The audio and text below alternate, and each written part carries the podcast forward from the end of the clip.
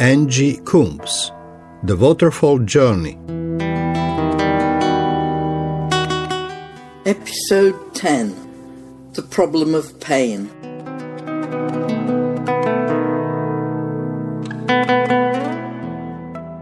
We're going to explore the emotional pain that distorts the created image we were born to be, so that we can be aware of what is going on within us and cooperate with the Holy Spirit in our healing. Why do we have pain?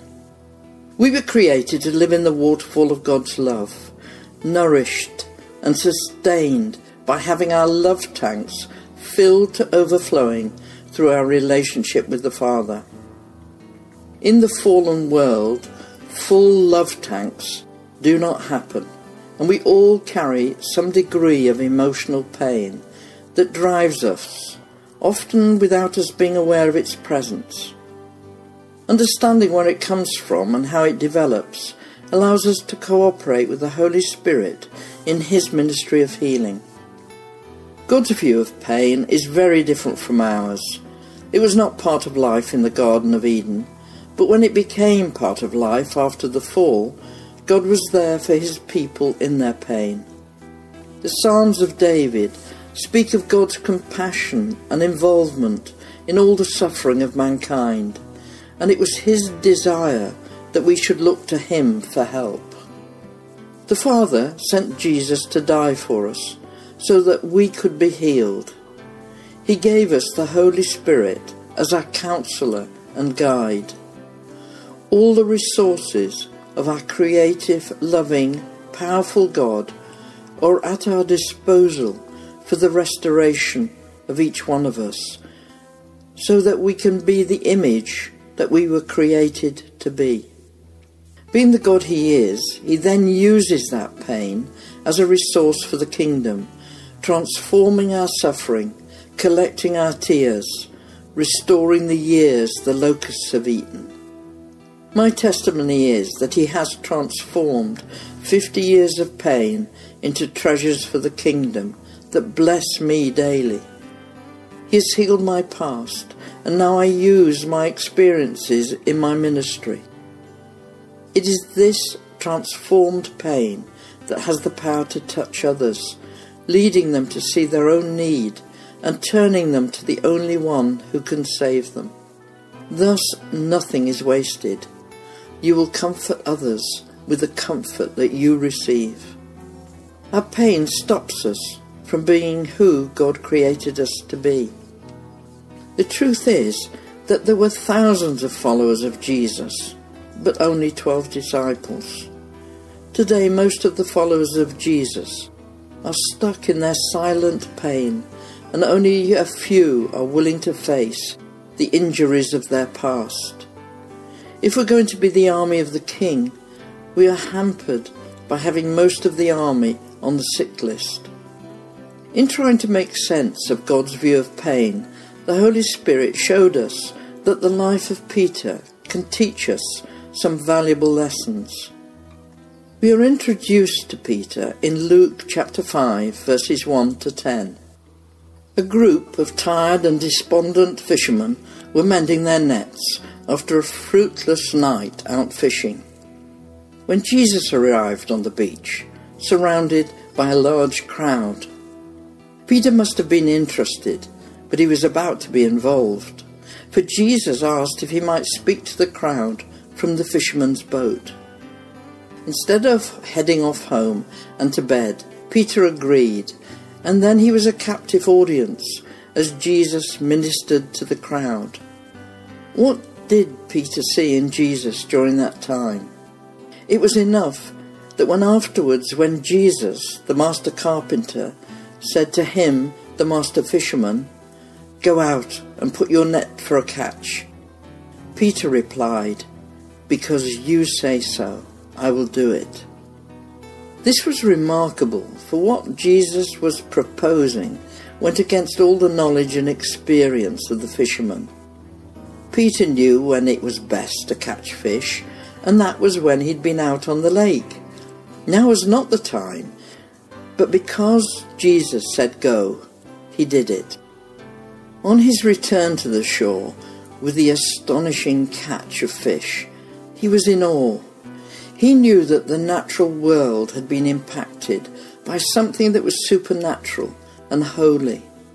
He sank to his knees and he said, Go away from me, Lord. I'm a sinful man. However, Jesus had come that day to find his team. He had come for four men on that beach among the thousands. So Jesus looked Peter in the eye and said, Don't be afraid. From now on you will fish for people. So they pulled up their boats on the shore, left everything, and followed him. How astonishing! Might our response to Jesus be as wholehearted and total as that of Peter? Reflecting on this passage with the Holy Spirit, he revealed that Peter's life fell into three sections. There was the time before that moment on the beach. There were the three years Peter walked alongside Jesus. And then there was the time after Pentecost when Peter took off into the full power of his ministry. This mirrors the pattern of our spiritual journey. In the first stage, Peter was an ordinary man he was going through life doing his best with what was set before him. He had a family and lived in Capernaum, which had a synagogue at its heart and was a vibrant community. He was a master fisherman, running a business with his partners. An ordinary man, born as we are into the fallen world, bruised and battered by life, but moving forward as best he might. And then Jesus came. Jesus set before Peter a line drawn in the sand on the beach. On one side stood Peter's known world, on the other side, a great unknown. On one side, the God as he was known in the synagogue, family responsibilities, the needs of a business, relationships, dreams, expectations, and competencies. On the other side, Jesus and a crazy adventure where nothing was known. Peter did not know what the job was, where he would sleep that night, what the future held, how he would provide for his family. Nothing was known. What he did know, though, through those first few hours with Jesus, was that he could trust Jesus completely for the things that concerned him. He knew in his heart that he wanted to respond with total commitment to the invitation in Jesus' eyes. Peter, when he crossed that line on the beach, stepped into the waterfall, aligning himself irrevocably with the will and the purposes of God. What a wonderful example of total faith in Jesus. So they pulled up their boats on the shore, left everything, and followed him. There followed the second stage of his life, the years of discipleship. Constantly in the company with Jesus, Peter was transformed from the inside out. He learned from the Master.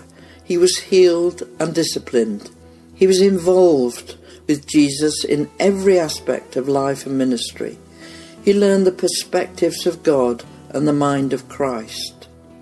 He travelled, ate, relaxed, and was refreshed in the presence of Jesus. He followed in trust.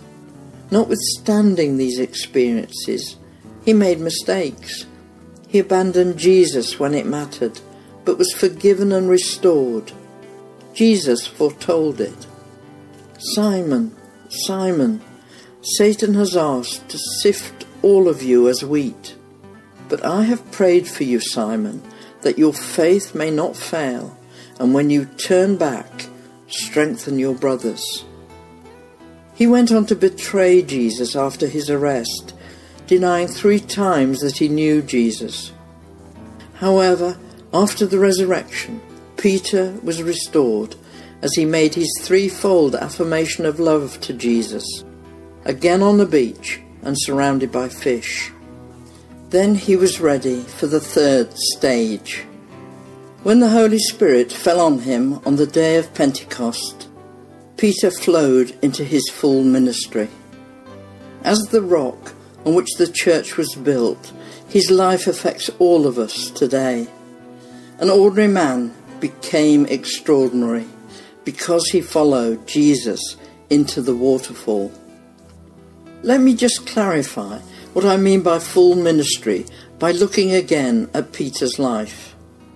He did many significant things as he walked alongside Jesus. Sharing the ministry of those three years, he was also changed, healed, and equipped.